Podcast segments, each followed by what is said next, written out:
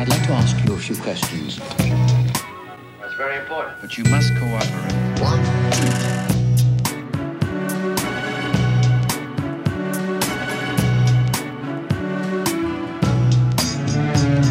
Bonjour, bienvenue sur ce nouvel épisode d'Exquise Esquisse, émission de la Remix Radio dédiée aux créatifs et présentée par moi, Alexandre Souvrier, réalisateur de films graphiques. Alors vous écoutez ce podcast, il sera sans doute sur iTunes et autres plateformes d'écoute. Je vous invite donc à vous y abonner et à le noter généreusement si celui-ci vous plaît. Aujourd'hui, pour ce huitième épisode, je reçois Lian Cho Han, animateur et storyboarder. Bonjour Lian Cho. Bonjour Alexandre. Comment ça va? Ça va très bien, merci. Sur ce podcast, on s'intéresse beaucoup au parcours euh, des invités. Et du coup, euh, moi, je voulais savoir comment tu étais arrivé à vouloir faire du dessin de ta vie. En fait. bah, c'est un peu, euh, un peu atypique en fait. Euh, la majeure des parties des gens dessinent depuis qu'ils sont tout petits. Moi, c'est un peu différent. Bon, bien sûr, j'ai commencé à recopier des, des, dessins de Dragon Ball Z, comme beaucoup de gens de ma génération quand j'avais 8-9 ans. Et euh, ensuite, j'ai arrêté, parce qu'il fallait que je me consacre plus euh, à mes études. Mais j'ai une petite sœur qui a 7 ans de moins que moi, qui, elle, euh, dessinait Sailor Moon, quand je dessinais Dragon Ball Z, et elle ne s'est pas arrêtée. Elle a continué à dessiner euh, jusqu'à voilà, jusqu'à que... Bah, tout le temps, jusqu'à maintenant d'ailleurs. Hein. Elle a quasiment le même parcours que moi. Euh, animatrice aussi. Animatrice aussi, Ouais. storyboardeuse, design, character designer. Elle a suite, euh, suivi ton parcours ou c'est toi qui as suivi En fait, justement, c'est là le truc, c'est que euh, quand, quand, quand au moment où, après notre passage du, du bac, on devait réfléchir à notre carrière professionnelle et forcément, comme tout bon asiatique, je regardais les IUT informatiques, etc. Quoi. Et ensuite, en regardant les dessins de ma sœur, qui avait énormément évolué, bien sûr, je me suis dit, mais c'est ça que c'est ça que je veux faire en fait. J'étais déjà hyper fan de, de japanime, euh, aussi de jeux vidéo, etc. Quoi, et, et j'avais cette culture là.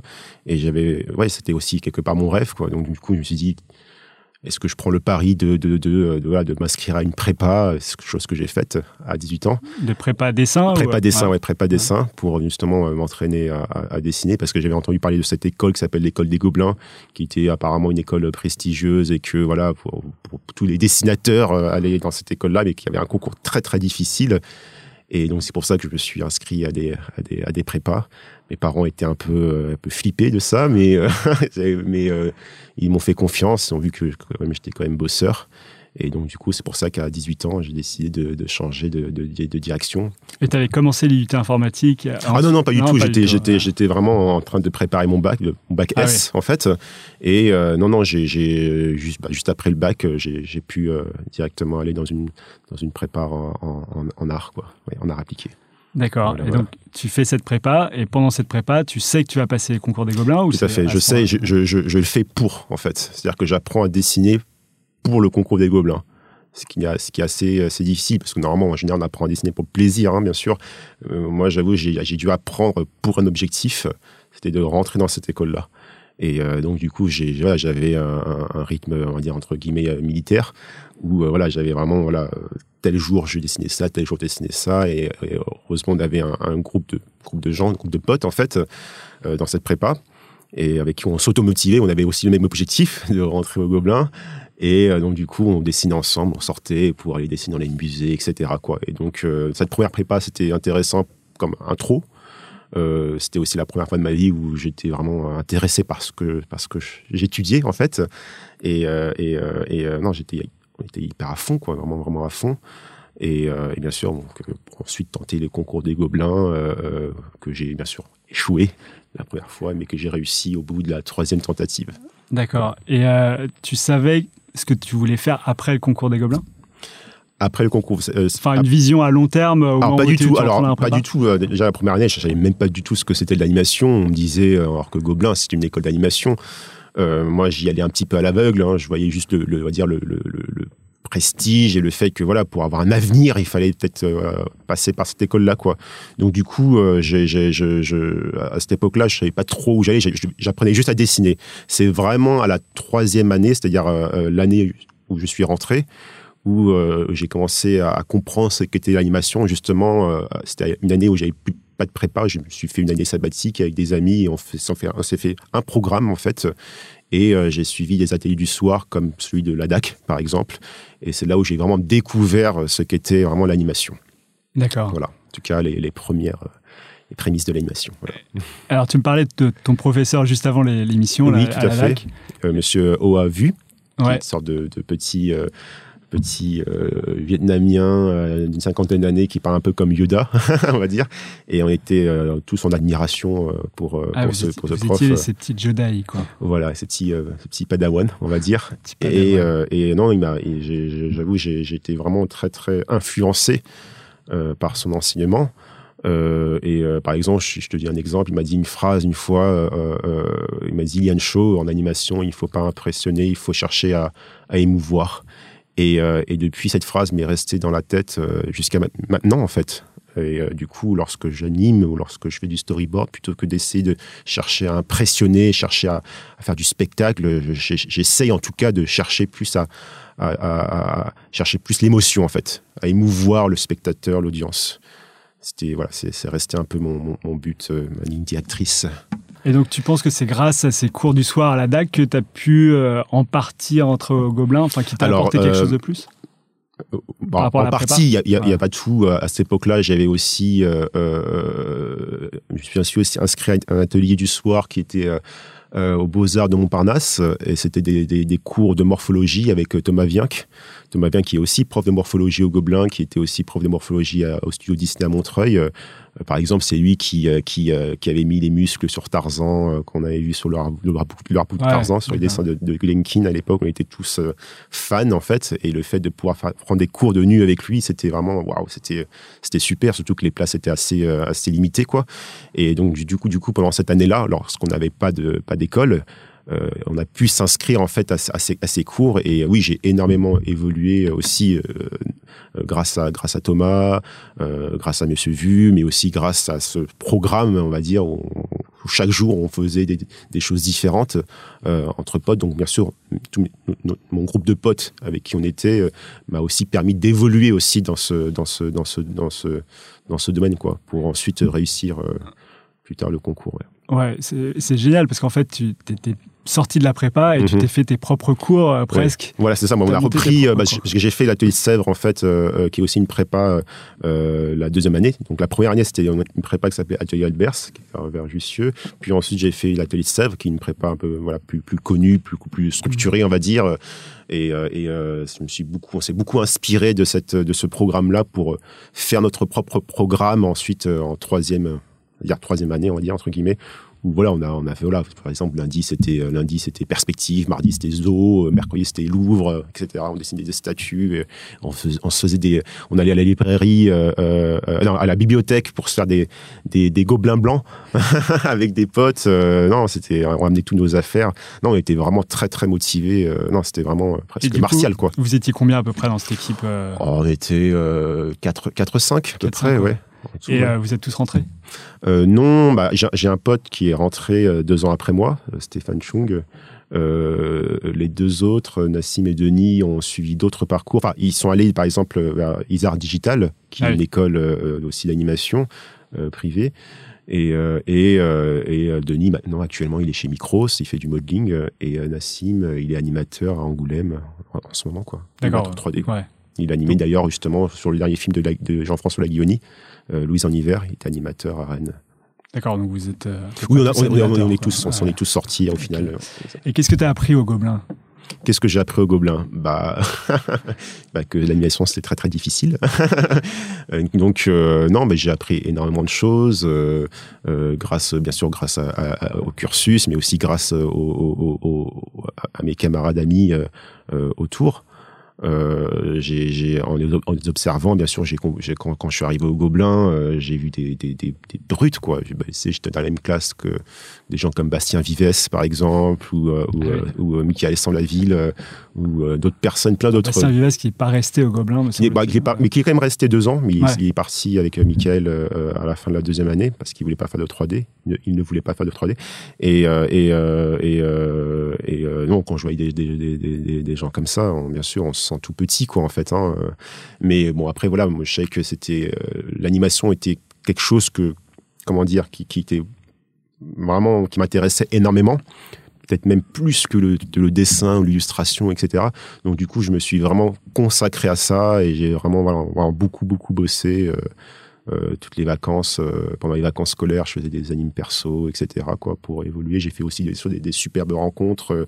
Euh, on a eu quelques profs super, comme bah, le premier Antoine Antin. Je sais pas si tu connais, c'est un super animateur hyper pédagogue qu'on a eu donc pour la, pour la, en première année.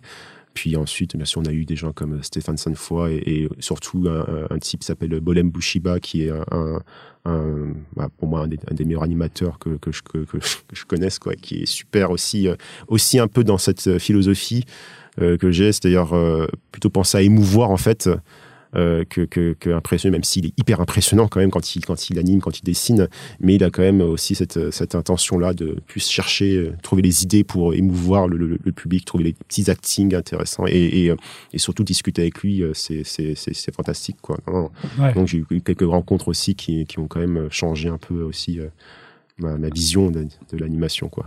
C'est grâce à ces rencontres au sein de l'école, mm -hmm. enfin, avec les professeurs peut-être, ouais. que tu as commencé ton parcours professionnel justement ou... Bah, en fait, fait, quand, quand, on est, quand on est à l'école, on pense pas trop, pas encore en tout cas au ouais. parcours professionnel. On cherche juste à, à, à faire le, le, meilleur, le, enfin voilà, donner, donner le meilleur de nous-mêmes en fait. Hein, ah, vous avez les, les dans le guidon en fait. Voilà, ouais. exactement, ouais. dans le guidon. C'est vraiment à partir peut-être de la troisième année après les films de fin d'études qu'on a commencé à, à se dire ah, qu'est-ce qu'on va faire comme job plus tard quoi. Bon, euh, ce qui est bien au Gobelin, c'est que les, les, les recruteurs viennent à l'école.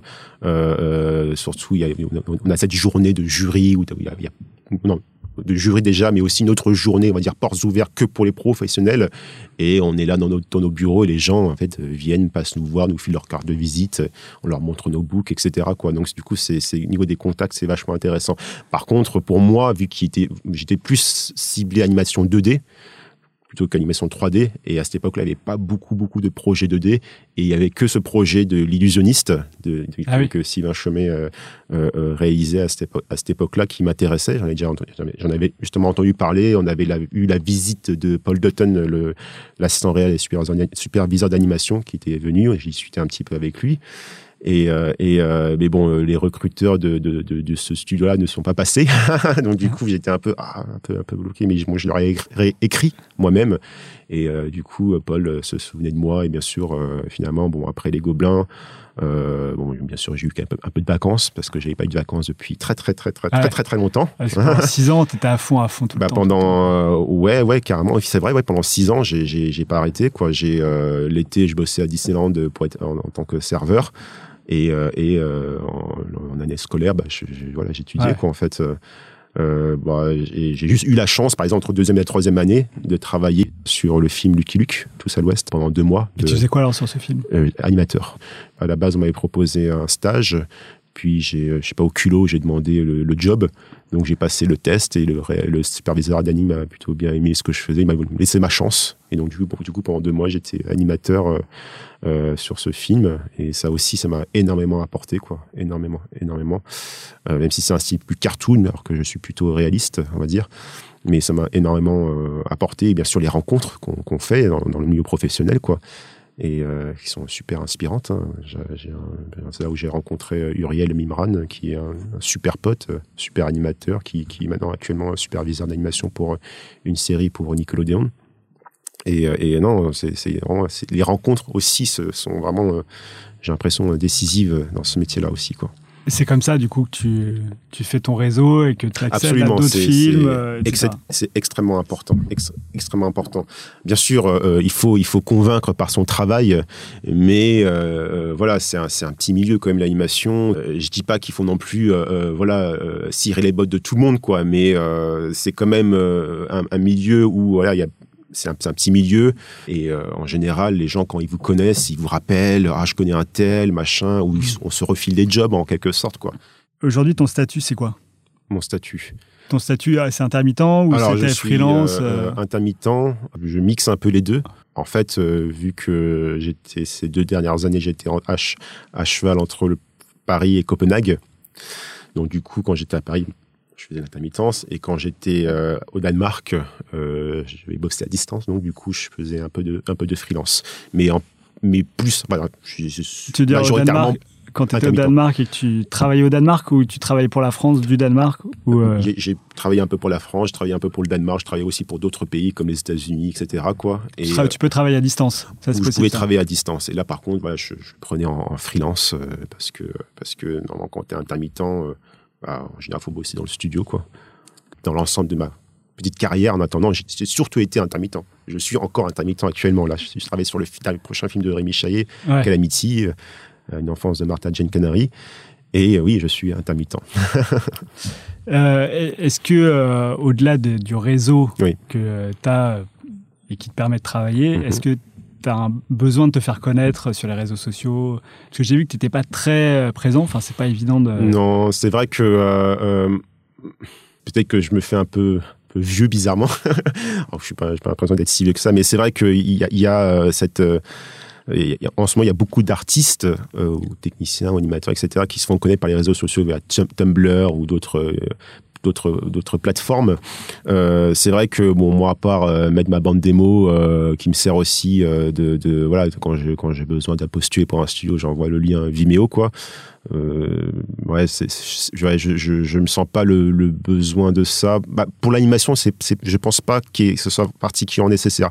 Pour des artistes, genre des designers, Mhm. etc. euh, ça, je comprends. Ça, c'est, je pense que c'est très important euh, euh, et surtout, c'est, très, très, très utile pour se faire connaître, pour que les d'autres des studios, etc. vous vous appellent, parce que je pense que ces gens-là regardent justement beaucoup euh, euh, ce, ce- des blogs, etc. Quoi des Tumblr pour justement choisir leur prochain directeur artistique, quoi que ce soit, quoi, pour choisir, choisir des pattes, Mhm. en fait. Euh, moi, je suis plutôt, on va dire, entre guillemets, technicien, en fait, quoi. Donc, du coup, euh, euh, en général, c'est surtout des prods, en fait, que, que, que je cherche, quoi. Alors que ces gens-là, c'est plus des, des développements, des projets en développement. Enfin, c'est vrai que c'est pas non plus, c'est pas Ouais, non plus puis- un milieu que je connais énormément non plus, quoi. J'ai l'impression que quand tu veux quelque chose, quand Mhm. tu t'es- tu y vas à fond, quoi. C'est-à-dire, tu vas voir les gens, tu, le- tu les, les- leur écris jusqu'à ce que aies un job. euh. Alors à l'époque, euh, oui, surtout euh, à l'époque, bien sûr, quand j'a- quand j'avais bah, je leur ai, écrit. Heureusement que le, superviseur était passé et qu'on se connaissait déjà, qui, qui, qui, aimait plutôt bien mon travail déjà à cette époque-là. Donc du coup, ça a aidé déjà. Mais c'est vrai qu'une fois qu'on a le pied dedans, ça n'a ça n'a rien à voir. C'est-à-dire que, par exemple, le prochain job que j'ai eu. Euh, sur le film de- qui s'appelle Zarafa, euh, réalisé par euh, euh, co-réalisé par Rémi Besançon et, euh, et, Jean-Christophe Lee. C'était un pote de l'illusionniste, Laurent Kircher, qui m'a qui m'a présenté au, au Real, quoi.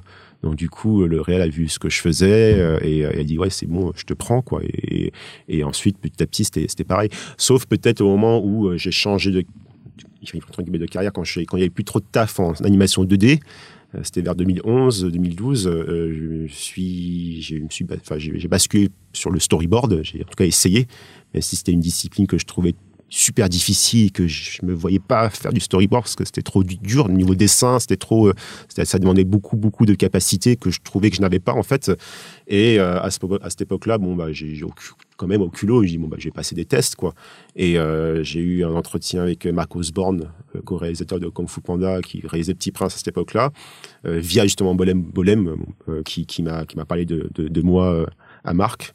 Et j'y suis allé au culot, j'avais pas de storyboard à lui montrer, juste de l'animation, et je lui ai juste dit ouais, parler du fait que voilà je même si j'avais fait de board je suis voilà j'essaie de, je m'intéresse énormément à la psychologie des personnages justement pouvoir justement communiquer les, émotions et ça ça l'a ça l'a ça l'a intéressé donc du coup bah, écoute passe un test euh, et j'ai passé le test euh, et au départ ça a pas ça a pas fonctionné Euh, Ah. euh, mais j'ai passé mais grâce au test j'ai passé le test d'Astérix le domaine des dieux réalisé par Luc Lichy et Alexandre Astier Toujours sur du storyboard. toujours sur du storyboard. Et ça, ça a marché. Donc j'ai j'ai réussi le test sur Astérix, mais plus tard, le petit prince m'a rappelé. Donc du coup, après, après Pour du storyboard, pour toujours du storyboard pour le pour le poste quoi. Et du, du coup, euh, euh, du coup, à un moment, Astérix, on, on était en pause parce que euh, le scénario n'était pas encore euh, fini, on va dire. Et c'est là où je suis parti sur le Petit Prince, où je suis resté pendant 5, à 6 mois. Et, euh, et, euh, et c'est vraiment ces deux prods là, c'est vraiment des prods où je me suis vraiment formé au, au- au Ah ouais. storyboard, on va dire quoi. Et qu'est-ce qui fait le talent d'un storyboarder Si tu pensais ne pas avoir le niveau, enfin, Je sais pas trop parce que euh, j'ai pas lu de bouquin de storyboard. Euh, Au Gobelin, je m'étais pas vraiment intéressé au storyboard, à part euh, regarder des films. Euh, bien sûr, j'adorais les films de Ghibli, Miyazaki, Takahata, etc. J'ai envie de dire peut-être que c'est un ressenti, on va dire. Bien sûr, je faisais des, erreurs, des, maladresses, mais je pense que c'est en discutant beaucoup en fait avec le réalisateur, par exemple, essayer de trouver, voilà, comment dire, trouver des, des, des, enjeux, etc. De, de, la, mise de scène, la mise en scène, mais surtout d'essayer de, comprendre le personnage, leur, leur, leur relation. Et surtout, euh, en fait, c'est un truc que j'ai vraiment compris au storyboard, c'est qu'au départ, je pensais qu'il y, y, a un script, il fallait juste faire des illustrations de, du script, quoi. Et en fait, non, c'est le script est juste, est juste un outil. Il faut quasiment faire son propre film, en fait. Euh, à partir du script. Bon, le script est une référence, mais il fallait, voilà, comme si j'étais le réalisateur, comment je, comment je shooterais, comment je, je filmerais, ouais. comment je cadrerais le, le, la, la, les scènes, quoi. Et c'est dans cette, dans cette attitude-là que je me suis mis. Ça a plutôt fonctionné. Donc, du coup, j'ai envie de dire beaucoup de feeling. C'est-à-dire que par rapport au, au script, j'essaie de voir euh, quel type d'émotion je dois dégager. Et, euh, et, et j'essaie, voilà, de, de, de, de, cadrer les personnages, de, trouver une mise en scène euh, adéquate pour ça, quoi. Donc, du coup, je, je, c'est comme si j'étais euh, moi-même derrière la caméra, moi-même réalisateur. Et, euh, et après, bien sûr, il y a une discussion avec le réal. Le réal dit, OK, ça c'est bien, ça j'aime bien, ça j'aime bien, ça j'aimerais que plus dans cette direction-là. Donc, après, on, on, on, affine. Quoi. Ouais, tu, tu, le fais en direct avec le réal ou, ou tu Alors, d'abord, travailles d'un côté, ouais. tu fais ton truc, ensuite tu le montres au réal bah, Au départ, bien sûr, on, on lit le, le, script et on essaie de, de, de, réfléchir à des trucs, puis ensuite la brief. Il y a un brief avec le réal. Donc, c'est là où on commence à discuter de. de alors, le réal, bien sûr, parle de ses intentions, de ce qu'il veut. Et, et, toi, bah, tu proposes des choses, bien sûr. Ce que tu dis, ah, ici, c'est un, un, peu bizarre, je trouve que ça, ça, ça c'est pas très cohérent. Donc, tu lui apportes des idées ou tu poses des questions parce que des, situations que tu comprends pas. Et là, il y a un ping-pong, un échange où on commence à, à, trouver des idées. Tiens, ça c'est marrant, c'est marrant, ça, ça, c'est bien, c'est intéressant. Et, et, là, pouf, ensuite, avec tout ça, avec tout ce bagage-là, ben, je commence à faire des dessins et, et, et après, voilà, on, montre et après, on, ça va ou ça va pas, quoi. Ouais. J'ai vu que tu avais participé à des concours d'animation euh, ouais. en 2009. Ah oui, oui, oui sur un site qui s'appelle Eleven Second, Second oui. Club. Oui, oui, oui. C'était le, le, premier concours que tu passais pour avoir le. Ou alors tu avais fait plein d'autres concours Alors, avant, non, non, en fait, c'était euh, juste après l'illusionniste. Alors, l'illusionniste, c'était une prod particulière. C'était oh, une super prod, même si très, très difficile. Mais comment dire, c'était très technique. Beaucoup de marches, beaucoup de marches en perspective, très réaliste avec euh, parfois, euh, donc bien sûr pas de dialogue, pas vraiment d'acting, on va dire. Enfin, il y en a quand même, mais, mais c'est très, euh, très physique, quoi. C'est ouais, vachement de... basé sur une façon d'appréhender le monde de Jacques Tati, je crois, un truc comme ça. C'est ça, absolument. Alors moi, j'étais sur le personnage de Alice, la, la, la, jeune fille qui accompagne justement Jacques Tati, euh, qui est, alors Jacques Tati, bien sûr, le, le, le, film de le personnage de Tati dans le film est très inspiré, bien sûr, de, de, de, de Jacques Tati, bien sûr. Et Alice, c'était voilà, c'était une, une jeune fille, hein, voilà, c'était euh, comment dire, pas extrêmement expressive. Disons que les grosses, grosses contraintes, c'était surtout voilà, faire en sorte que lorsqu'elle marche, lorsqu'elle euh, se retourne, la, robe tourne bien, qu'elle qu'elle qu'elle tombe pas par terre, que, que, le poids soit bien réparti, etc. C'était vraiment très technique. En tout cas, c'est comme ça qu'on devait l'aborder, en tout cas, avec le superviseur que j'avais à cette époque-là. Et, euh, et j'ai énormément appris, bien sûr, à être très solide, faire en sorte que les, les dessins, les volumes ne, ne changent pas, etc. Et, et faire en sorte d'avoir quelque chose de très réaliste. Et après ça, j'étais quand même très frustré parce que voilà, moi, c'était quand même l'émotion, l'acting, le jeu d'acteur qui m'intéressait vraiment, vraiment. Et euh, bien sûr, à cette époque-là, je devais trouver euh, quelque chose pour me motiver. Euh, j'avais pas tout de suite un taf après l'illusionniste. Je me suis mis un petit peu en pause et j'ai profité de ce concours pour euh, voilà avoir un objectif, on va dire quoi. Donc et, et surtout un, une deadline parce que c'est vachement important mmh. d'avoir une deadline. Et donc du coup voilà, j'ai participé. C'était je sais plus, je crois c'était en, je sais plus quel mois c'était. 2009. 2009. Septembre 2009. Et euh, j'ai fait ce truc là. Voilà, c'était le seul que tu avais fait en concours. Alors j'en ai fait un beaucoup plus tard en 3D euh, euh, pour rigoler ouais. quoi. Euh, voilà, c'était aussi un délire parce que j'avais envie de, me, de, de, tester un petit un petit peu la ligne 3D, mais c'était bien plus tard. Mais le premier, ouais, c'était c'était c'était celui-là. Parce qu'il y a l'air d'y avoir pas mal d'habitués sur ce genre de. Oui, il y a, y a des, y a, ouais, oui, carrément, c'est une grosse communauté, Eleven Second Club, et il y a des gens qui qui participent même tous les mois. J'ai l'impression quoi. non, c'est quand même épuisant déjà. Et, et non non, moi je, je ah, parce que ça dure un mois en fait. Le truc annoncé un... le 2 voilà. au début du mois et tu dois faire quoi 11 voilà. secondes il y a du 11 coup secondes, bah, le dialogue dure 11 secondes et il faut ouais. faire un truc euh, en 11 secondes quoi.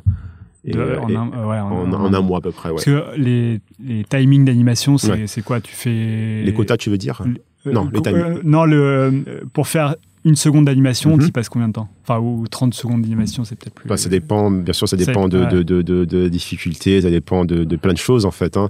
Mais euh, si je peux te donner un exemple, à, l'époque, on était sur l'illusionniste, euh, on était encore sur papier donc, crayon papier, et c'était à peu près 5 secondes par semaine à peu près qu'on devait faire.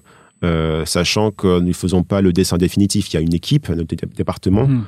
Qui, euh, qui redessine euh, avec un trait définitif. Nous, Mhm. on s'occupe euh, du ce qu'on appelle du le rough, en fait, Donc, si on veut rajouter le trait définitif, c'est encore plus de. C'est encore plus de travail, donc du coup avec toutes les finitions, toute la texture, tous les détails, etc. Donc c'est un autre département qui s'occupe de ça, qui Ouais. dessine donc avec une feuille par-dessus et il retrace, euh, on va dire, en redessine, en reconstruisant, etc. En mettant tous les, en ajustant aussi, en corrigeant aussi des fois des, des- des fautes de volume, Ouais. des fautes de modèle. Euh, mais nous, on s'occupe surtout voilà de la gestuelle, de l'acting et bien sûr faire en sorte que, le, que les volumes soient au maximum en place, les proportions, etc. Quoi.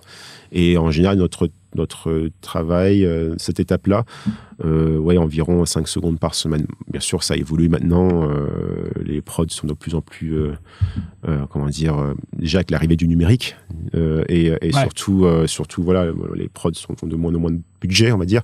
Donc du coup, on est plus du- dans du 10 secondes par semaine, en long métrage en tout cas, 10 secondes semaine. euh, plutôt que 5 secondes semaine, ouais. entre, ouais, entre 8 et 10, j'ai envie de dire. Et, euh, et du coup, ce, ce concours Eleven Second Club, Oui. tu, euh, tu l'as pas fait pour la notoriété, pour euh, dire ah, tiens, j'ai fait faire un truc pour montrer euh, aux autres. C'est vraiment. Bah, bah. J'imagine qu'il y a toujours un peu de ça. On va dire Ouais. que c'est marrant. Moi, moi, je suis, je euh, de base, on va dire, un petit peu compétitif, on va dire. Je m'attendais à rien, en fait. Je pensais pas que, bah, en- vu qu'en plus j'ai gagné ce mois-ci, Ouais. quoi. Je m'attendais pas du tout à gagner, quoi. C'était juste pour, pour bien sûr, montrer un petit peu à la communauté, bien sûr, mais euh, c'était surtout pour avoir un- vraiment quelque chose de, de structuré, en fait. Vraiment avoir une deadline, avoir un, dialogue imposé Hmm. surtout parce qu'on peut passer des plombes à choisir un dialogue et on peut passer des plombes sur une animation si on n'a pas de deadline quoi. Et c'est je trouve que c'est extrêmement important d'avoir une limite.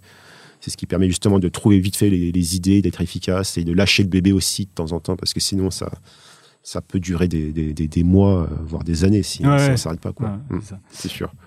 Et du coup, aujourd'hui, tu fais encore ce genre de choses ou euh, Oh non non non. Oh non, tu te fais encore plaisir à Oh faire non, Euh, pff, non, c'est vrai que euh, euh, c'est peut-être la différence justement, vu que moi j'ai pas vraiment appris à dessiner avec- par le plaisir, mais plus Et un aujourd'hui, objectif. C'est toujours pas un plaisir de dessiner? c'est quelque part c'est marrant, mais depuis que j'ai commencé le storyboard, j'ai compris que j'ai appris, on va dire appris que j'aimais pas tant le dessiner que ça.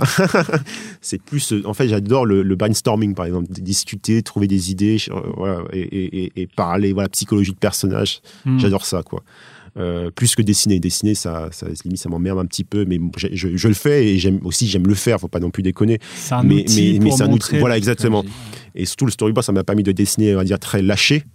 Alors que l'animation, c'est- enfin, c'est quand même, ce serait laborieux. hein. Faut, faut peut-être le début, ça va quand on commence à, quand on fait la première étape Mm.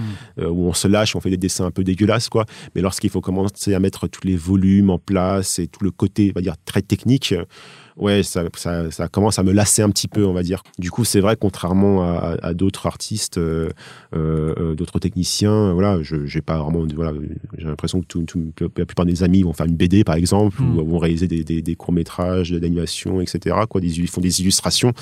Euh, c'est vrai que moi, c'est pas trop, trop, c'était pas trop mon, mon domaine. Moi, je pensais être juste animateur jusqu'à la fin de ma vie, à la rigueur, superviser, superviser l'animation pour un long, quoi. Là, je, je commence à toucher au storyboard depuis, euh, bah, depuis 2012. Euh, c'était, euh, j'ai, bon, c'est pas faire ce genre de truc, quoi. Pour moi, c'était extrêmement créatif le storyboard, et, et c'est, c'est, je m'attendais pas du tout à, à, à faire ça. Et donc là, pour l'instant, je, je découvre. Je, je, j'ai, bon là maintenant, j'ai, pas mal de, de bagages maintenant en storyboard, mais, euh, mais ouais, c'était pas du tout mon objectif de base en fait, quoi. Moi, je me voyais plus comme un ouais. technicien que, que, Ouais. que quelqu'un de créatif, quoi.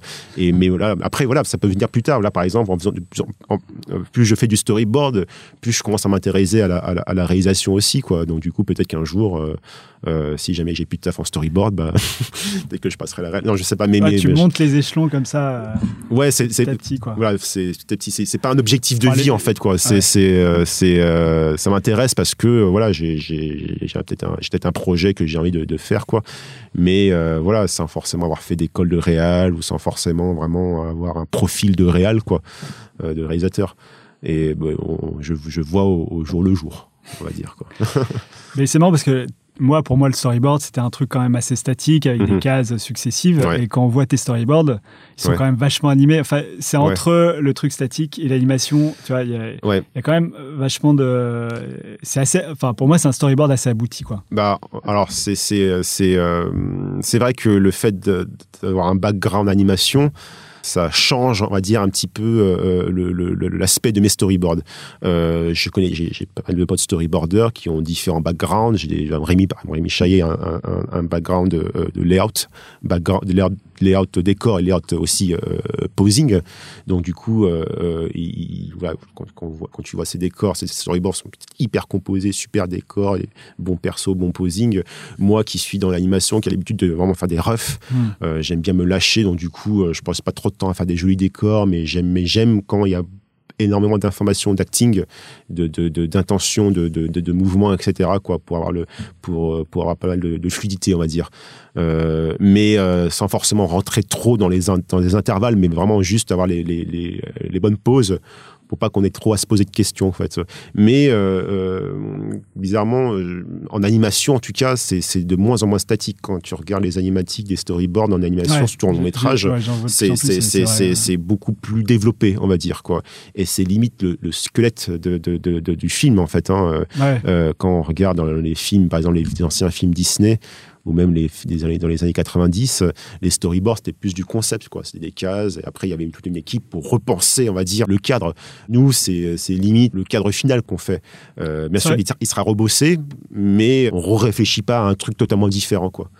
En fait, grâce aux outils numériques, tu peux euh, vachement. Absolument, absolument. C'est vrai que sans, je, je- enfin, papier, euh, je vois pas comment on peut faire du Ouais. storyboard papier. Je vois pas comment fait Miyazaki par exemple. J'arrive pas à me dire comment il peut. bah, je j'arrive- j'arriverai pas quoi. C'est pas possible. Bah justement, il y avait un- une exposition euh, chez Art Ludique, Oui. à un moment où ils exposaient des storyboards, euh, Oui. enfin du layout plutôt. layout, ouais, plutôt du de, layout, ouais. Ghibli. Ouais, je- C'était je- c'était hyper intéressant, mais comme c'était écrit en japonais, on ne comprenait pas tout ce qui se passait. Euh, avant de parler de tes projets Mhm. et des projets dans lesquels tu, tu travailles, est-ce qu'il y a un artiste fondateur qui t'a poussé vers cette voie à la base? Parce Euh, que tu as parlé vachement de manga et de choses comme oui, ça, et bien tu sûr, bien dit, sûr. à un moment, euh, en fait, tu as plus suivi ta sœur qui écoutait ta sœur. mhm. Mais euh, aujourd'hui, avec le recul, est-ce que tu penses qu'il y a vraiment quelqu'un qui t'a tellement inspiré, tu t'es dit, voilà. Bah c'est euh, comment dire euh, une personne, c'est un peu un peu difficile, je dirais des, films qui m'ont énormément inspiré. Euh, j'ai vu à 16 ans Princesse Mononoke et Tombeau des lucioles par exemple, donc de Miyazaki et de Takahata. Moi, je me suis pris une grosse claque, quoi, en fait. C'était pile poil ce que j'avais besoin de voir à cette époque-là, c'était à cet âge-là. Euh, Princesse Mononoke, j'en souviens, on m'a prêté le VCD, je l'ai vu 12 fois une semaine. Pareil pour Tomber des Lucioles, je l'ai vu 6 fois une semaine. Ah ouais Et, euh, et, euh, et euh, ouais, j'ai jamais autant pleuré sur ce film-là, quoi. Mais sur, un film, je dirais que mes grosses influences de départ étaient plus.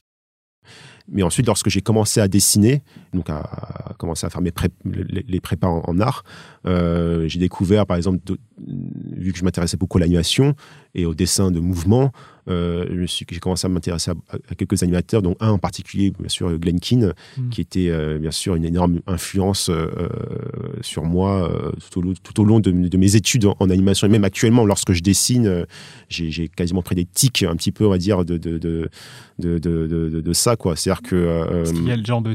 enfin, bah, c'est quoi c'est- type bon, il, a un, dessin très très lâché, on va dire, euh, même s'il a un dessin extrêmement solide, mais lorsqu'il lorsqu'il anime, lorsqu'il commence, lorsqu'il jette son, son, son- sa première, on va dire son appel, son premier jet, son premier, son premier rough, c'est extrêmement rough, c'est extrêmement, il y a, pas, c'est pas, il y a pas de contour, c'est vraiment, il dessine vraiment de l'intérieur, il dessine vraiment des, des- de- de- une énergie, on va dire. Il dessine des masses, des silhouettes, il dessine vraiment là, une, une sorte d'énergie, on va dire, euh, euh, sur le papier, et c'est ça qui m'a vraiment inspiré. Euh, moi, qui ai un dessin assez difficile à sortir, du coup, c'était, ça m'a énormément décomplexé Hmm. et ça m'a extrêmement aidé. C'est-à-dire que euh, je, je dessine très très rough, sans en mettant mon ego de côté, on va dire. C'est, moche, on va dire. C'est, pas très, c'est pas des jolis dessins, euh, voilà, tout, tout, tout, tout bien fait. Mais, euh, mais je cherche autre chose. Je cherche plutôt l'expressivité, on va dire. l'énergie, la- le- l'émotion, on va dire là-dedans quoi.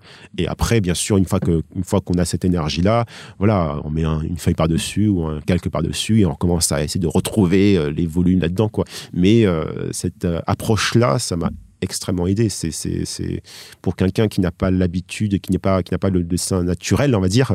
C'était, euh, c'était, euh, c'était, voilà, ça. Ça m'a permis de, d'évoluer euh, et d'être là où j'en suis en fait quoi.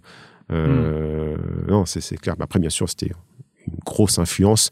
Ça l'est un peu moins maintenant, bien sûr, parce que bon, je, je me dirige vers peut-être autre chose. Je suis revenu plus vers la, mise en scène, enfin la- la- l'animation plus japonaise qui me correspond mieux, qui me correspond plus, euh, beaucoup plus subtile, beaucoup plus, euh, voilà, euh, on va dire un peu plus réaliste.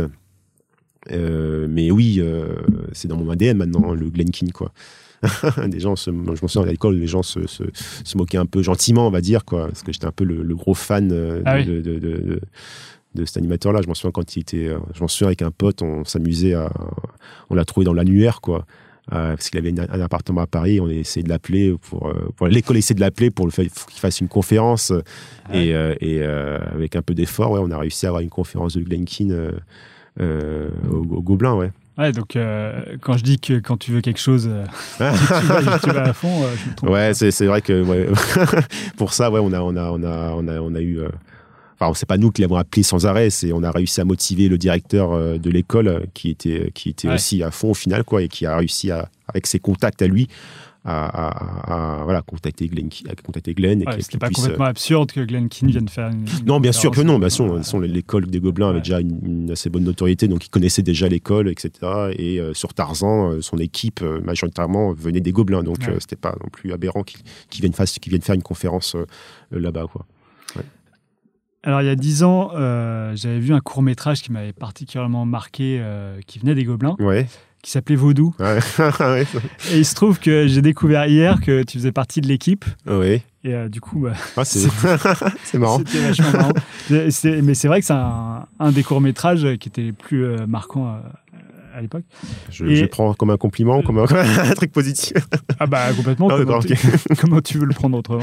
Non, mais il a fait. c'est- Non, c'était va- vachement bien. Et euh, du coup, vous étiez six co-réalisateurs. Oui, tout à fait. Ouais. Euh, comment ça se passe de... Ouais, c'est le bordel. Non, mais en- alors notre groupe était assez, assez particulier, on va dire. Euh, on, on était tous, hein, on va dire, c'était un peu le groupe euh, japanime entre guillemets, avec en tout cas une influence euh, japonaise, et, euh, et on voulait d'abord faire à l'époque un film hyper contemplatif, un truc hyper poétique. et, et, Ah, du coup, là, et- et- du on a commencé à écrire un scénar, on a essayé de chercher, et, au moment de rendre les scénars, on- déjà parce que on était déjà le film devait faire 1 minute 30 et on Ah s'est oui, rendu compte que c'était pas possible quoi. S'il fallait il fallait faire un film de 5 minutes Ouais, ou un truc comme ça. Donc du coup en une journée, on a on a on est on est on a fait on s'est séparé en deux deux groupes pour faire un brainstorming donc 3 et 3 et euh, avec euh, je crois que j'étais avec euh, Yann euh, et, et Seb.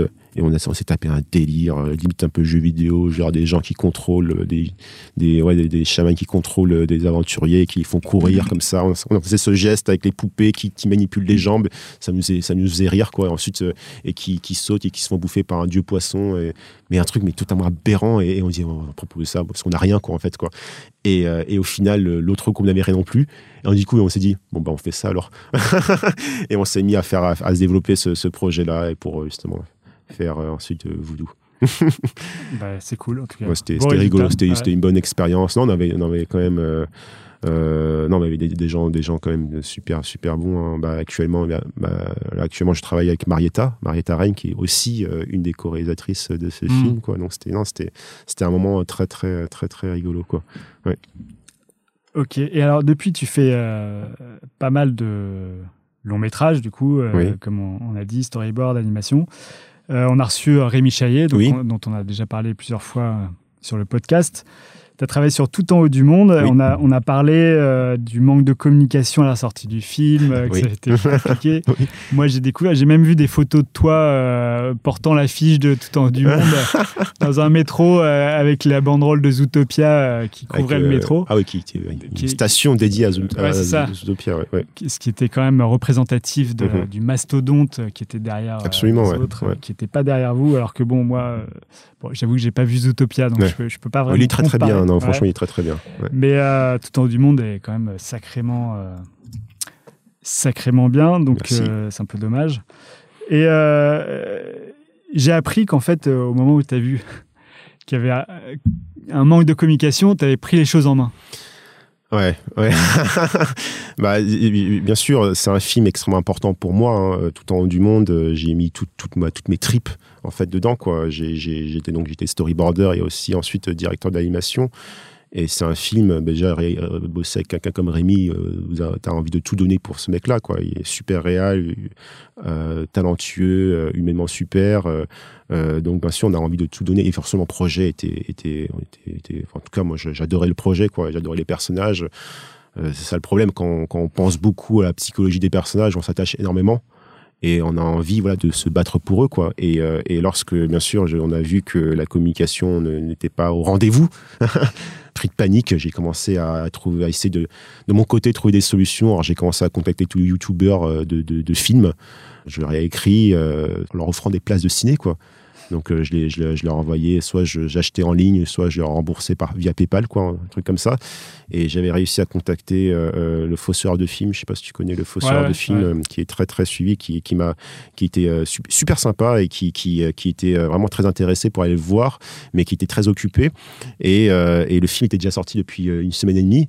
Bon, il a fini par le voir au bout de la cinquième semaine et il a fait une vidéo dessus, euh, enfin une vidéo euh, avec euh, inclus dedans tout en haut du monde qui était vue plus de 250 000 fois, quoi. Donc du coup, c'était Plus super. que les entrées de tout en haut. oui, bon après il, y avait, il parlait de plein de films en même temps, il parlait notamment de The Revenant Ouais. aussi, quoi. Mais, mais il a quand même fait une, une voilà, il a, il a quand même parlé d'un peu de tout en haut du monde très positivement.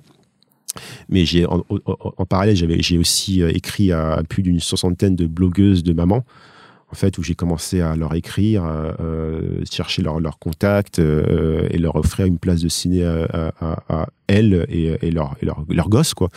Donc Ouais, j'offrais, j'offrais euh, deux ou trois places de ciné, quoi. Hmm. Et euh, bien sûr,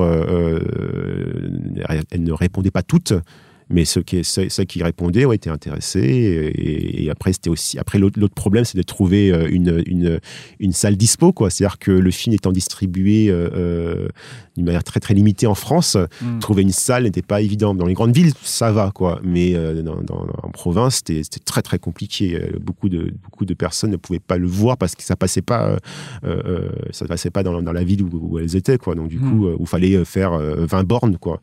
Bon, bien sûr, le, le, le- ça, c'est quand même pas mal qui y sont allés, et qui en parlé dans leur blog, en fait. Et, euh, et bon, le producteur m'a quand même finalement remboursé aussi des tickets que j'ai offerts, donc c'est super sympa de, de, sa, de sa part. Mais voilà, je me suis rendu compte qu'on avait un gros problème là-dedans. En France, en tout cas, j'ai l'impression qu'on avait un, un gros problème euh, de, de communication. Quand je regarde, bien sûr, les, les maçons américains, euh, euh, il suffit qu'ils placardent des affiches partout, quoi. Euh, Mm. Mais nous, euh, petits films indépendants, euh, euh, bien sûr, il faut de l'argent pour ça, quoi. Bah, En fait, il faut de l'argent, mais il faut aussi que le distributeur y croit autant que vous, ce qui est déjà Alors, pas évident. bon, euh, Il faut que. euh, mais oh, bon, on va, on va, on va pas rentrer dans le, Ouais. forcément dans le- les détails du truc, mais Mhm. euh, par exemple, quand tu dis que tu écris à des mamans pour leurs enfants, moi, j'ai vu le film à titre personnel Mhm. sans avoir, sans emmener mes enfants bien sûr. que, que j'ai. Mhm. J'ai trouvé extraordinaire le Mhm. film. Je pense qu'il est. Tout le monde peut le voir. Mhm. Enfin, tu vois, c'est pas juste les enfants, ça peut être euh, Bien sûr, adultes. bien sûr, bien sûr. Et euh, j'ai l'impression qu'il y a quand même encore cette histoire. euh, L'animation est dédiée aux enfants, que machin. Et du coup, euh, l'identification des cibles, enfin tout ça, Mhm. Plein de trucs marketing Bien euh, sûr, qui bien sont sûr. un peu euh, Bah, compliqués. En- Encore une fois, bien sûr, euh, je, je bon, euh, je, on va pas, je vais pas commencer par les fanal sur, sur, sur, sur ce, sur ce podcast. Ils vont, ils ont, ils, voilà, bon, on va- euh, la communication a manqué et, même, je pense que même au-delà de ça, tu- il, il manque encore quelque chose. C'est, c'est, je dirais pas que c'est, c'est pas uniquement de la faute du distributeur qu'on avait actuellement. Enfin, à ce moment-là, il y a aussi toute une stratégie de com à, à, Mm. à, à réfléchir je pense en tout cas. Euh, euh, Bah, le fait d'avoir contacté des blogueurs, par exemple, c'est une stratégie au- marketing. au- Au-delà de ça, on était allé aux États-Unis, on a fait la tournée Ouais, des studios alors, américains, euh, on a fait des photos, on a une photo avec Pete Docter, le réel, vice versa, Vice-versa. etc. De, Monstre et compagnie, qui est super réel, super sympa. On a, on a une Chez Pixar. Chez Pixar, Ouais. chez Pixar, avec Ronnie Del Carmen aussi, Corée de, de vice versa. On ça, c'était une de- démarche que vous aviez initiée. Vous vous êtes dit, tiens, on va Bah, c'était- pour, euh, c'était une sorte de, de prémisse pour le, pour le, pour le, pour le, pour la course aux Oscars, on va dire quoi. C'est-à-dire qu'on on, on commençait à, à- à- on voulait présenter le film à ces grands studios parce que c'est la majorité, enfin, il y a beaucoup de, de votants, on va Mm. dire, de- de- là-dedans, quoi. Et euh, donc on l'a montré à, à Pixar, Disney, DreamWorks, euh, Laika, euh, on l'a montré aussi à Paramount, euh, enfin etc. Ah oui. on, a, on a fait la tournée des studios, on a avec des photos. Euh, on a donc une photo avec Pete Docter avec la, qui tourne dans l'affiche tout le temps du monde. C'est nécessaire pour arriver aux Oscars. Alors que- pas, je, je sais Ouais. pas si c'est nécessaire, mais mais je, ah, si, je pense que si, il faut, il faut, il faut euh, euh, faire la tournée des grands studios quand même. Je pense que c'est hyper important et, et c'est pas tous, euh, c'est pas tous les films français en tout cas qui ont la chance de le faire. Nous, on a eu des contacts pour. par exemple, ma sœur travaille à l'ECA à Ah ce oui. moment-là, j'ai pu quand même dire via ce- via via ma sœur le montrer à, à- à ce studio-là. Et voilà, ça, ça, ça reste quand même bénéfique. Bon, euh, après, alors, encore, que- encore faut-il le communiquer, si tu vois. C'est-à-dire que euh, cette photo avec Pete Docter, on l'a pas. Moi, je pensais qu'on pouvait la- la- en parler à la presse ou quelque chose comme ça, quand même. Un petit film français qui va se montrer dans les studios hollywoodiens, c'est pas tous les jours. Hmm. Bon, il n'y a pas eu de suivi, euh, et même plus que ça. Je sais pas si Rémi te l'a dit, mais je me suis, je me suis battu pour, euh, pour montrer euh, le film euh, dans un festival euh, à Tokyo, euh, au Tokyo New York Voilà, Festival. ça, je voulais en parler ah, aussi. bon, bah, c'est plus Euh, tard. mais euh, du coup, Ouais. sur- puisque tu parlais des Oscars, Ouais. euh, du coup, elle, donne quoi aujourd'hui la course aux Oscars? Parce que je sais que vous avez gagné un Emmy Award euh, il n'y a pas longtemps. Là, On a les- gagné, euh, oui, effectivement. Au-delà du, euh, des prix à Annecy, etc. Oui. Mais euh, Bah, les Oscars, on n'a pas eu de Ouais. chance aussi. Il hein. faut, faut se dire, on est tombé euh, à la, à la même année que euh, Ma courgette, Ah oui. euh, La Tortue Rouge. euh, ah oui. euh, Il y avait aussi plein d'autres films. Et j'avoue, ce sont, ce sont des, des- des films euh, voilà, quand même euh, super. Et des films en 2D euh, comme le nôtre, euh, ils en prennent qu'un. quoi. Hmm. Et il y avait aussi Kubo, je crois aussi. Et là, Donc, lequel ils avaient pris du coup? Parce que j'ai pas euh, suivi. le- le- le- celui, celui qui a gagné les Oscars, Ouais. bah, sans doute un film. Enfin, celui qui a été nominé déjà. Ah, nomina, alors, il y a, il y a, bah, il y a eu, Ouais. y a eu La Tortue Rouge, Ouais. Ma vie de courgette, et il y a eu Kubo, Kubo de Laika, et il y avait, euh, ah, je sais plus quel Disney Pixar il y avait à cette époque-là euh, déjà, c'était pas euh, Flûte. J'ai oublié. Je crois que j'ai essayé d'oublier cette si on va, on va faire Tellement des déçu liens, que, ouais. que, que, que j'ai dit- j'ai voulu oublier. Ouais. du coup, tu peux pas représenter l'année d'après en disant ouais, mais attends. moi, Ah non, non, non, non, Ah, une fois c'est- c'est fi- une fois c'est fait, c'est fait. hein. Après, euh, ouais. Ok. Et alors, justement, cette épopée japonaise Ouais. dont tu parlais, toi, tu as, fait des pieds et des mains pour avoir une entrée dans un festival à Tokyo? Alors j'ai inscrit moi-même le film euh, au festival, alors que normalement c'est le distributeur euh, international Ah oui. qui doit le faire. Bon, euh, à ce moment-là, ils étaient, ils étaient difficilement joignables, on va dire. Donc du coup, vu que la deadline approchait, je l'ai fait moi-même. Et euh, donc je l'ai inscrit, il a été sélectionné euh, à l'arrache, mais, mais au dernier moment parce qu'ils avaient déjà fait leur sélection. J'ai appris plus tard qu'ils avaient déjà fait leur sélection et qu'on est arrivé un peu tard. Et mais grâce à un membre du jury qui, euh, qui est un super animateur qui s'appelle Toshiyuki Inoue, un super animateur qui a animé depuis euh, Akira jusqu'à Kiki, la petite sorcière et plein d'autres choses, un génie d'animation qui a vu tout en haut du monde, sans sous-titres euh, japonais, donc Ah oui. n'a rien compris, mais qui a dit non, non, il faut mettre ce film au festival. Quoi. Et donc du coup, on a été, on a été sélectionné et, et donc du coup, on a aussi gagné le, le, le, le- le Grand Prix. Et, ouais, les- le, Et le Grand Prix, carrément. Ah oui, et le Grand Prix. De l'empereur aussi, je crois. Alors le, le, Ouais. le, le Governor Prize, le, prix du gouverneur. Gouverneur. On a, pris- on a gagné deux prix. Mais aussi, surtout, grâce à mon, à mon ami euh, Yann Le Gall, qui était aussi coréel sur Voodoo, qui bosse actuellement au Japon en tant que superviseur de, de- décor. Euh, lui était très intéressé pour créer des liens entre la France et le Japon. Donc du coup, on a, il, a vu ce qu'on a fait au- aux, États-Unis et il voulait faire la même chose au Japon. Sauf que bon, les studios japonais, c'est pas des studios américains, c'est des tout petits, tout petits studios. Donc du coup, euh, il voulait euh, qu'on loue une salle de, projection et inviter un maximum de gens là-bas, quoi. Et chose qu'on a qu'on a pu faire. Et on a on a fait projeter ça dans un dans un une salle de cinéma indépendant qui s'appelle La Puta, en fait. Et euh, il y a eu énormément de gens d'animation qui sont venus. euh, surtout, euh, encore à l'audace, j'ai aussi contacté le studio Ghibli pour voir si on pouvait le projeter là-bas, quoi. Et ils m'ont ils m'ont jamais répondu. Mais Ah. lorsqu'on a gagné le festival, euh, c'est là qu'ils ont commencé en fait à, à répondre aux mails. Et, euh, et j'ai pu, on a pu organiser aussi une projection au studio Ghibli en présence de Isao Takahata. Et, euh, et plein d'autres personnes. Il y, a aussi, il y avait aussi euh, Sunao Katabuchi, le réal de Dans le recoin de ce monde, qui est sorti il n'y a pas très longtemps, qui a aussi adoré le film. Super aussi, super mec, euh, vraiment adorable. Et, euh, et après le, le- la projection de, de, du- au studio Ghibli, on, on, on nos affaires, on allait partir, et la dame qui me disait ah, attendez, attendez, euh, vous devez aller à la cafétéria.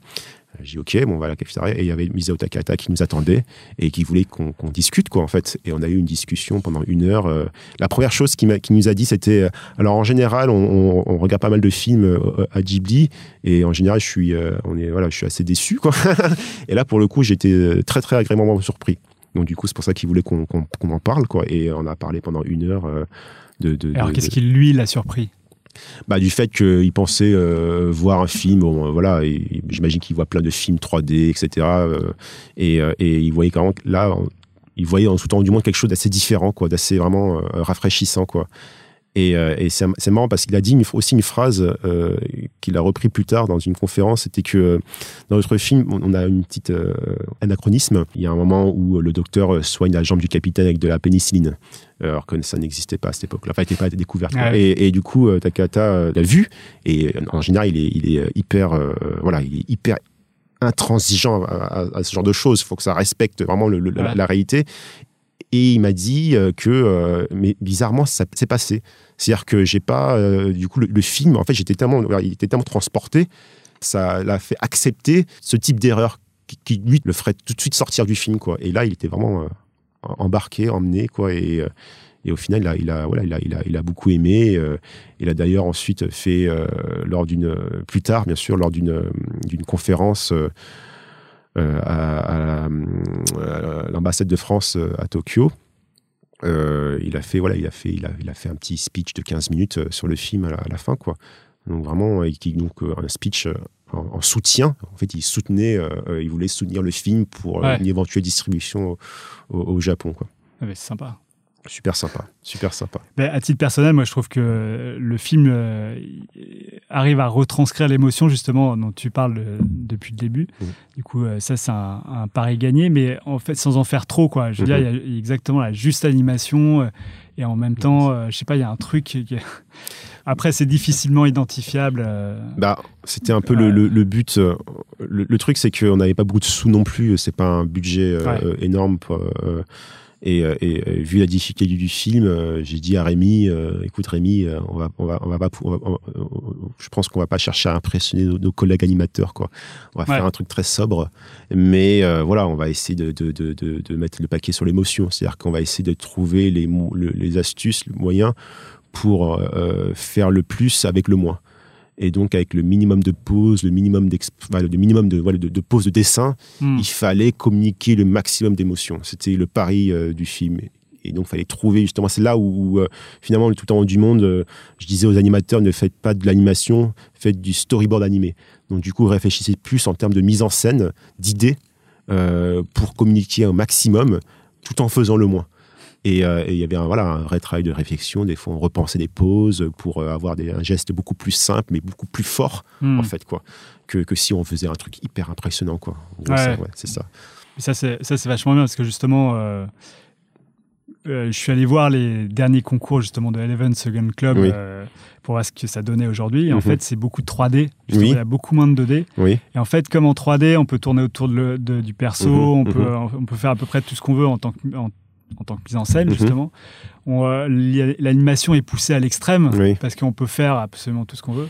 Et c'est peut-être ça qui fait que euh, euh, il y a moins d'émotion dans le film, justement. Bah, en fait, euh, je pense pas que la technique, euh, euh, bien sûr, peut-être que si la, le fait d'avoir mais la possibilité, poussée, du coup, oui, tu bien sûr. tu- on t'emmène vers autre Bien part sûr. que euh, l'émotion. Mais par exemple, si je te donne un exemple de mon ami euh, Bolem Bushiba, par exemple, euh, Ouais. le- le- le- donc animateur 2D de base chez Disney, lorsqu'il est parti euh, chez Pixar, euh, donc son premier film, euh, Les Indestructibles, la, la- la première scène qu'il a faite, c'était la scène, je sais pas si tu as vu hein, Les Indestructibles, Ouais. c'est la scène où, où, euh, le- la, la mère euh, euh, dé- découvre au téléphone que son mari euh, s'est fait virer, en gros, quoi.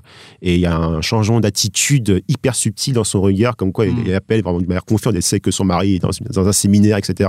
Et la, personne lui dit non, mais il a, il a été licencié, etc. Et, et on voit la décomposition de son visage, hyper subtile. Et, c'est en 3D, quoi. Et en fait, euh, c'est hyper, euh, hyper juste, hyper juste. Et aussi les scènes où, euh, où Bob se fait torturer, euh, ou lorsqu'elle prend, lorsqu'il prend un syndrome pour, pour la- le menacer de, de l'étrangler, etc. C'est des scènes hyper, hyper justes, hyper fortes, mais en 3D, quoi. Ouais. Donc, du coup, c'est pas forcément la technique qui fait que, que- que- qu'on ait un manque d'émotion. Je pense que c'est surtout des, des choix Ah, artistiques. J'ai euh, pas dit ouais. que c'était la technique, Oui. mais comme on te permet de- d'avoir plein d'outils euh, Bien sûr, ouais. supplémentaires Bien sûr, pour aller plus loin dans l'animation, t'es tenté Mhm. d'y aller, quoi. Voilà. Absolument, c'est vrai que c'est, on va dire, peu le, le piège, euh, surtout quand on débute, c'est de profiter justement des outils pour en, pour en faire euh, Ouais. un maximum. Quoi. Et alors pour terminer sur, euh, sur une note de, sur le tout temps du monde, Mm. j'avais vu sur Allociné qu'il y, a- qu'il y a quand même 4,3 étoiles euh, en spectateurs et presse, Ouais. ce qui est quand même très très rare. C'est-à-dire euh, il y a quand même la majorité des gens qui l'ont vu qui ont énormément apprécié. Oui. Voilà, je vais, je vais peut-être arrêter d'en faire la, la pub parce que on va croire Voilà, que. plus de calamity maintenant.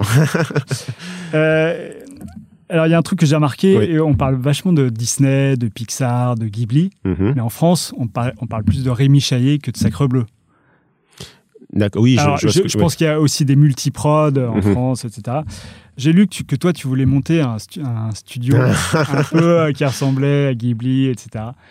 Est-ce que tu penses Bah. que c'est possible, euh, justement, en France? Alors, euh, j'ai j'ai envie de croire que oui, et j'ai envie de croire que c'est ça l'avenir en fait. C'est-à-dire que, euh, comment dire, euh, j'avais envie, en tout cas, ce projet-là, vu que la collaboration s'est super bien passée, avec euh, que ce soit avec Rémi ou d'autres artistes, hein, il y a Malise Valade, Patricio qui était le, le directeur artistique du film, les couleurs, les superbes couleurs de tout temps du monde, c'est Mm. c'est- lui quoi. En tout cas, j'avais le- le- le- l'envie pour les prochains films de garder, on va dire, cette, euh, ce graphisme que, que Rémi a, a trouvé et euh, de continuer pour les prochains films comme Miyazaki fait par exemple hein, quand tu regardes les films que ce soit de, de, de Nausicaa jusqu'à Prince Mukeshiro etc c'est le même graphisme et qui a évolué bien sûr au, au fur et à mesure du temps mais euh, il n'y a pas une énorme différence quoi.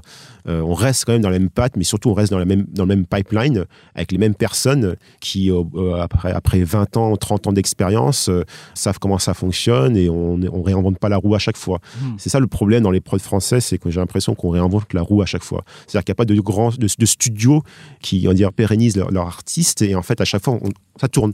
Les Mm. prods montent, les prods meurent pour se pour Ouais. renaître, etc.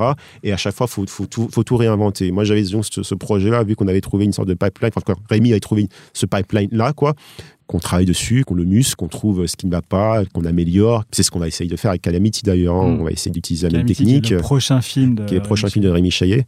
Et, euh, et on va essayer justement, depuis tout en haut du monde, de pousser à un niveau dessus, en, en quelque sorte. Mais c'est vrai que, euh, voilà, on a envie pour ça que, que euh, entre deux films, plutôt que de partir, avec le risque de ne pas revenir, voilà, garder les gens. Et, et faire faire autre chose. Par exemple, on peut faire, je sais pas moi, des, des, que ce soit des pubs ou d'autres d'autres d'autres prestations, etc. En attendant, mais toujours comme ce que peut faire JB des fois, en testant d'autres techniques ou en formant des gens aussi, tout simplement. quoi.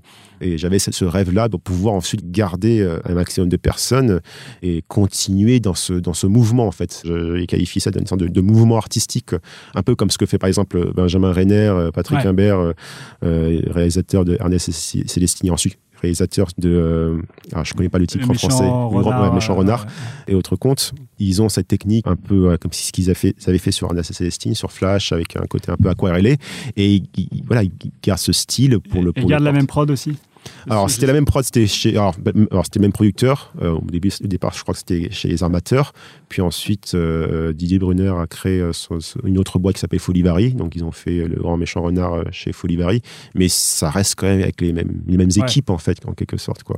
Et j'ai l'impression que, voilà, Fol- Folivari est un studio qui commence à, voilà, à, prendre beaucoup de galbe et, et- et il commence à vraiment à, à- à monter, quoi. Euh, c'est vrai que nous, en France, on, on monte des projets par rapport à, à- Enfin, on monte des studios par rapport au projet, par rapport au réal, par rapport. Je sais pas quoi. C'est pas comme les États-Unis ou, comme au Japon où il y a un, studio Ouais. euh, qui, qui produit des films, quoi. C'est avec pas. des réals à l'intérieur. avec des réals à ouais. l'intérieur, ouais, tout à fait, tout à fait. Mais c'est ce qu'on ce qu'on rêve de c'est ce qu'on rêve tous. euh, Est-ce que c'est pas le réalisateur qui donne la patte au film au départ et du coup les, je sais pas, les producteurs Bien sûr, bien, peut bien être- sûr, ça, ça pourrait être ça, euh, comme ça l'a été, je pense, pour, pour Ghibli, euh, comme ça l'a été pour Disney hein, aussi, je, je crois, hein, euh, Ouais. au, tout dé- au tout départ. Quoi. Bon, maintenant, il faut trouver le courage de le faire. hein. Maintenant, on a tous des gamins, c'est un peu plus difficile. hein. On n'est plus, on est plus autant, euh, euh, va dire, euh, disponible euh, pour, parce que ça prend énormément d'énergie, euh, énormément, énormément. il faut de- avoir toute la chaîne à l'intérieur de la, la même boîte, j'imagine, parce que Bah, Ghibli font leur, eux-mêmes leur distribution. Non, Alors, enfin, ça, je euh, sais pas. alors, euh, peut-être pas au départ, euh, mais vers la fin, euh, oui, peut-être qu'ils faisaient leur propre distribution. Et encore, non, je crois pas pour leur film, ils avaient quand même une boîte de distribution, je crois, mais je, je- à vérifier. Ouais. Au départ, voilà, c'était un petit studio et ils mettaient leur, leur studio en péril à chaque fois qu'ils faisaient un film. Ouais. Mais, mais le studio était là pour faire des films, il était pas là pour faire du fric, il était là pour faire des films. Et si le studio devait se, se disparaître, bah, il disparaîtra, quoi, tu vois. C'est pas, c'est pas, c'est juste une coquille en fait, Ouais. quoi. Qu'en France, on a quand même le- un système un peu différent avec Oui. les subventions, Oui, effectivement, etc. ouais, du ouais. coup, euh, Oui. C'est ce qui est une chance Ouais. aussi, il ne faut, faut Ouais, pas non plus. euh, tu vois, c'est, et du coup, Le- c'est plus dur de, de monter ce- le- les mêmes structures qu'à Ah, l'étranger. ben, bien sûr, c'est sûr, parce que euh, euh, les, les structures à l'américaine, c'est de l'argent, je crois que c'est de l'argent privé. hein, et- ils mettent. Ils mettent enfin, Il y a c'est des gens qui investissent dans Bien, le. voilà, c'est- Enfin, au- qui, extérieur au studio. Je, je Ah crois, je, Ouais. je peux pas, je vais pas en parler parce que je suis pas non plus expert là, là-dedans, quoi. Mais je sais que en France, les producteurs, euh, voilà, c'est, c'est, de l'argent public en fait qui vient. Bon, il y, a- quand même des cas où c'est, certains producteurs mettent l'argent de leur poche ou même certains réals parfois euh, mettent de l'argent de, de leur poche pour, Mm. pour faire des films. Mais en, en majeure partie, c'est des, c'est des subventions, subventions, que ce soit CNC, région ou ou, euh, ou, euh, coproduction européenne, etc. Quoi. Donc du coup, euh, ce qui est bien, c'est que ça permet une diversité des films. hein, euh, des films comme Tout en haut du monde, on n'aurait pas pu le faire aux États-Unis, par exemple. Euh, euh, je crois pas, en tout cas. Mais mais mais euh, Bah, ouais, ça- d'autres contraintes, euh, peut-être plus commerciales, ou je sais pas, qui auraient imposé euh, des choses euh, à tout temps du monde.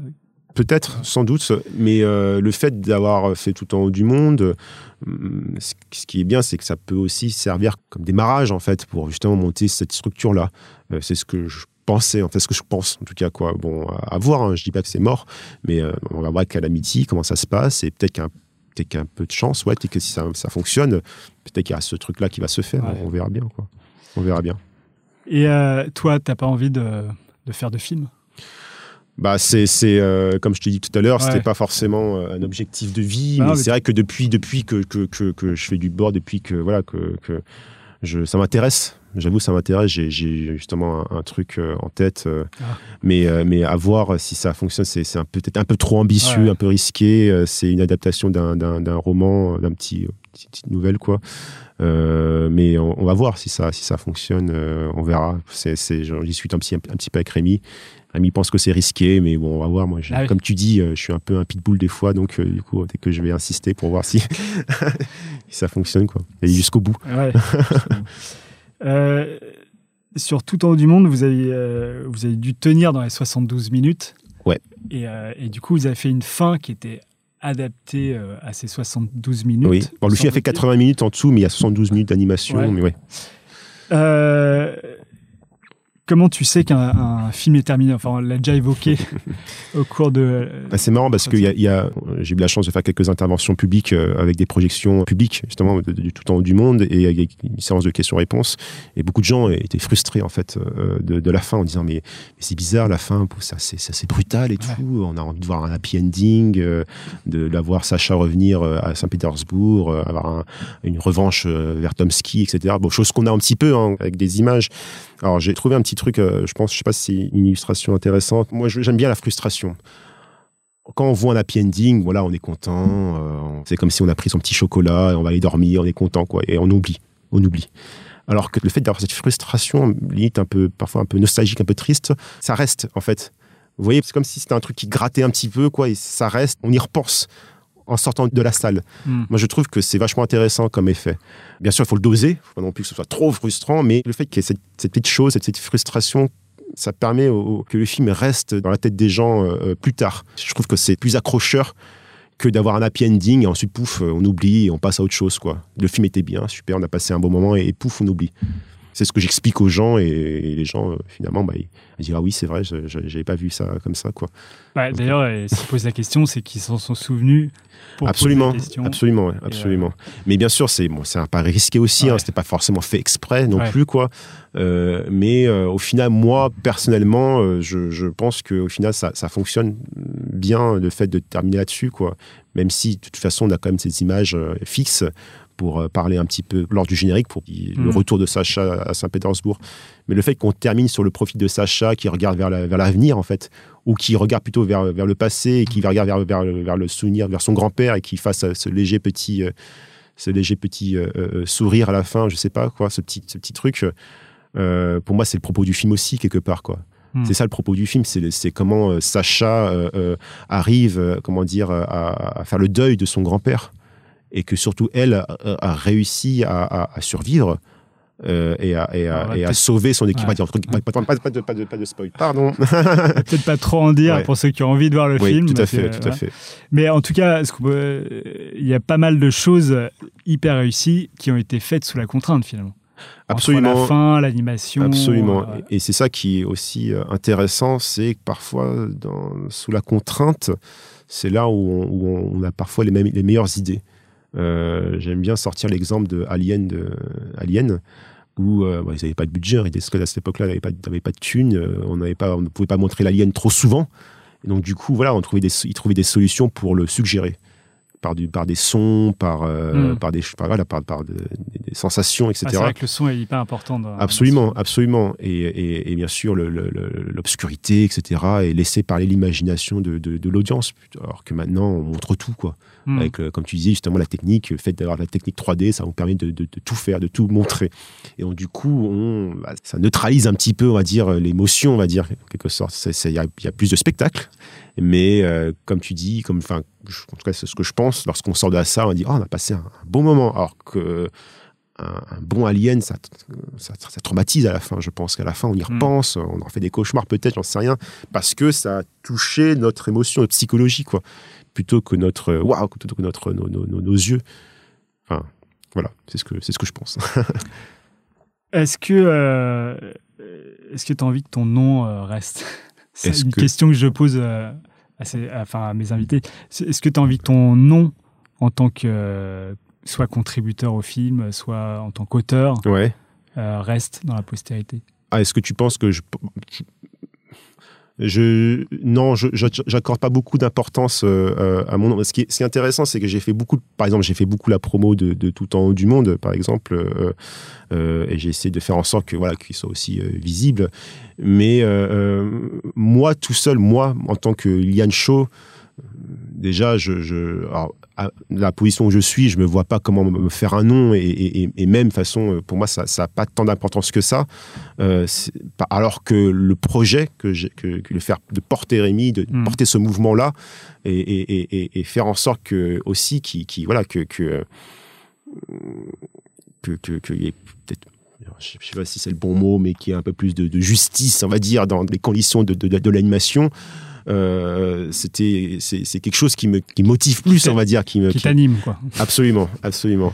Euh, plus que, que de me faire un nom. Justement c'est ça le problème en France c'est qu'on a bah, je pense que c'est un problème c'est que dès qu'on a dès qu'on commence à avoir un peu d'expérience on veut tout de suite euh, faire son petit bout de chemin tout seul. Hmm. et, et alors que je pense qu'au contraire, je pense qu'il faut quand même euh, solidifier euh, les- bases pour ensuite, euh, lorsque voilà, lorsqu'on est, euh, lorsqu'on va dire, lorsqu'on est safe, lorsqu'on a monté notre Hmm. structure, euh, qu'on puisse avoir le, le confort de faire les films avec les moyens qu'on qu'on- qu'on qu'on ait quoi tu vois qu'on soit pas à chaque fois qu'on ait à chaque, pas à chaque fois qu'on fasse pas à chaque fois des films de moins en moins chers Euh, tu, tu vois ce que je veux Ouais. dire? C'est que j'ai l'impression que les films coûtent de, de- quasiment de moins en moins cher c'est vrai que euh, les gens qui travaillent sur des films, enfin, Mhm. je sais pas si c'est souvent ou quoi, mais ils apparaissent complexés de pas avoir fait leur film et de c'est ça, considéré oui, comme un alors, auteur. Et du coup, il faut peut-être se décomplexer par rapport à ça. alors, ouais. ce, ce- voilà, je pense que euh, après c'est plus facile à dire qu'à faire. Moi, je, à de Mm. base, je n'étais pas intéressé par ce, par ce genre de, de, de- de métier-là, quoi, de, mé- de métier artistique. Donc, du coup, euh, bien sûr, là, ça commence à venir. J'ai peut-être une, une petite envie de ça, quoi. Mais pour moi, pour le moment, c'est plus, euh, voilà, euh, euh, là, j'ai trouvé un réalisateur avec qui je m'entends super bien, avec qui je, je, Mm. je crois énormément, quoi. Donc, du coup, forcément, j'ai envie de, de porter ça au maximum euh, et ensuite, voilà, se faire une notoriété et après, pourquoi pas, à côté, plus tard, lorsque, lorsque tout va bien, commencer à faire des films, un peu comme ce qu'a fait Pixar, par exemple. John Lasseter a d'abord été réalisateur, puis ensuite, lorsque ça a commencé à bien marcher, ils, ils avaient une équipe de storyboarders comme Andrew Stanton ou encore Pete Docter qui ont commencé à développer leur propre projet. Quoi, de- ouais. et- ouais, effectivement, ouais. Mm. Et, et- et- et c'est ce que c'est ce que j'espère en fait, quoi. En tout cas, d'avoir suffisamment de, de- de notoriété Mm. pour euh, euh, voilà euh, avoir plus de liberté pour faire les films qu'on veut. Parce que le problème, c'est que les subventions publiques, c'est super, super, mais on on reste quand même, il y a quand même une sorte de contrainte quand même, beaucoup moins que si c'était des financements privés. Mais le fait d'avoir nos propres, notre propre studio et que les gens savent qu'on a déjà convaincu, euh, en espérant, voilà, tout en haut et en espérant avec, avec euh, Calamity, que, que les gens font confiance pour euh, investir et, et, et- et qu'aussi avec notre propre, peut-être notre propre trésorerie, j'en sais rien, quoi, qu'on qu'on aussi Mm. qu'on puisse développer euh, aussi euh, nos propres films, nos propres films, ouais. Ok, du coup, tes ambitions euh, d'ici 10, 20, 20 ans, c'est plutôt euh, soit porte- continuer à porter les films de Rémi, soit. euh, Pour l'instant, ouais, je, je- ça, ça me plaît. En Ouais. tout cas, j'a- j'adore euh, euh, bosser euh, sur ces projets. Bon, lui, je sais pas combien de temps, il va, ouais, je sais pas s'il va en faire d'autres. Euh, Après tout temps, il voulait devenir aide-soignant, donc du coup, voilà, Euh, il a changé d'avis. Il, il est en train de, de faire Calamity. Bon, on sait pas qu'est-ce qui va se passer. On sait pas, on sait pas Ouais. ce, qui va, se- ce qui va se passer après. Donc, euh, mais, Non, on sait pas, euh, mais oui, on, voilà. Mais bon, j'ai aussi, bien sûr, peut-être euh, mes projets à moi aussi. On, on verra bien, mais Ouais. en espérant l'aide de, de, de Rémi et d'équipe, etc. Aussi, quoi. Ou peut-être d'autres personnes. hein. On, a, on a Maëlys euh, Valade qui est aussi une des storyboardeuses, Mm. euh, extrêmement talentueuse aussi, qui a peut-être des films à, à développer aussi. Enfin, euh, voilà, je pense que l'idéal, idéalement, c'est ça, qu'on qu'on- qu'on reste dans notre. euh, voilà, qu'on a des gens avec qui on sait, avec qui on travaille bien Hmm. et qu'on collabore ensemble Ouais. pour, pour faire d'autres projets. Euh, la réussite, c'est quoi pour toi? La réussite. bah, la réussite, euh, c'est de pouvoir faire son métier tout en restant, euh, euh, tout, en, en- tout en gardant une bonne santé, une bonne hygiène de vie, euh, profiter de sa famille, etc. Euh, c'est vrai que de- de- plus, je, plus je vois les conditions de l'animation, plus j'ai l'impression qu'il faut être un jeune célibataire pour pouvoir faire des Mhm. heures pas possibles afin de faire, de faire des films. Quoi. Moi, mon, mon, mon idéal de réussite, c'est de pouvoir voilà, faire, des, faire des super films euh, tout en ayant avoir une vie à côté, quoi. Et, euh, et, euh, et, et, tout en ayant, bien sûr, être à l'abri financièrement aussi, quoi. Et c'est encore le cas, enfin, je dis encore, mais c'est que les animateurs travaillent énormément, soir, week-end. Bah, le problème de la France, c'est que euh, les animateurs donnent euh, parfois trop d'eux-mêmes. C'est-à-dire qu'ils veulent faire, euh, ils veulent faire le meilleur plan, la meilleure anime, le meilleur Ouais. truc. Donc du coup, ils restent à pas d'heure pour faire le meilleur, alors qu'on leur demande pas tant que ça. Et surtout que euh, budget, enfin, budgétairement parlant, c'est pas possible. Hmm. Mais voilà, il y a cette, cet amour de l'art qui fait qu'on a envie de ne pas Ouais. compter ses heures et de faire le truc super, quoi. Pour au final se dire ah merde putain on n'a pas assez de thunes pour continuer dans, ce- dans cette avec cette qualité là quoi c'est peut-être ça le problème. Je sais pas. ouais. Ma dernière question. Oui. Euh, Est-ce qu'il y a un film, un livre ou euh, n'importe quel objet culturel qui t'a particulièrement marqué ces derniers temps? Waouh.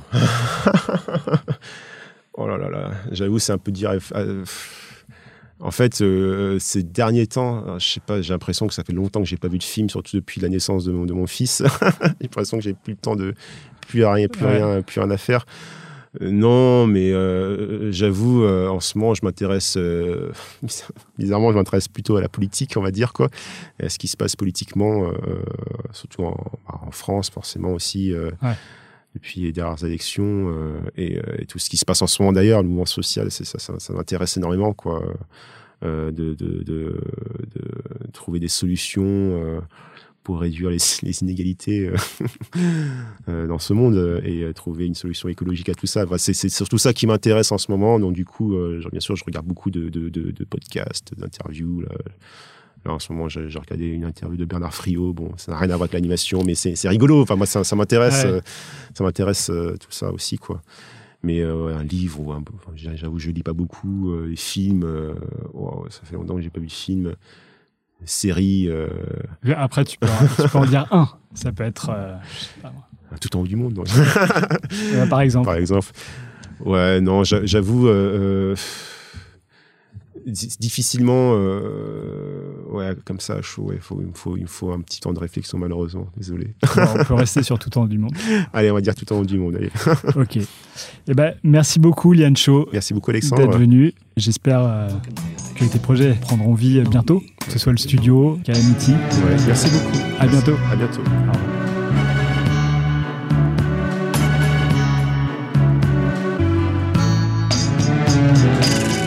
Please, please, help me, help me, help me, help me. What do you want? I need some information. I absolutely refuse.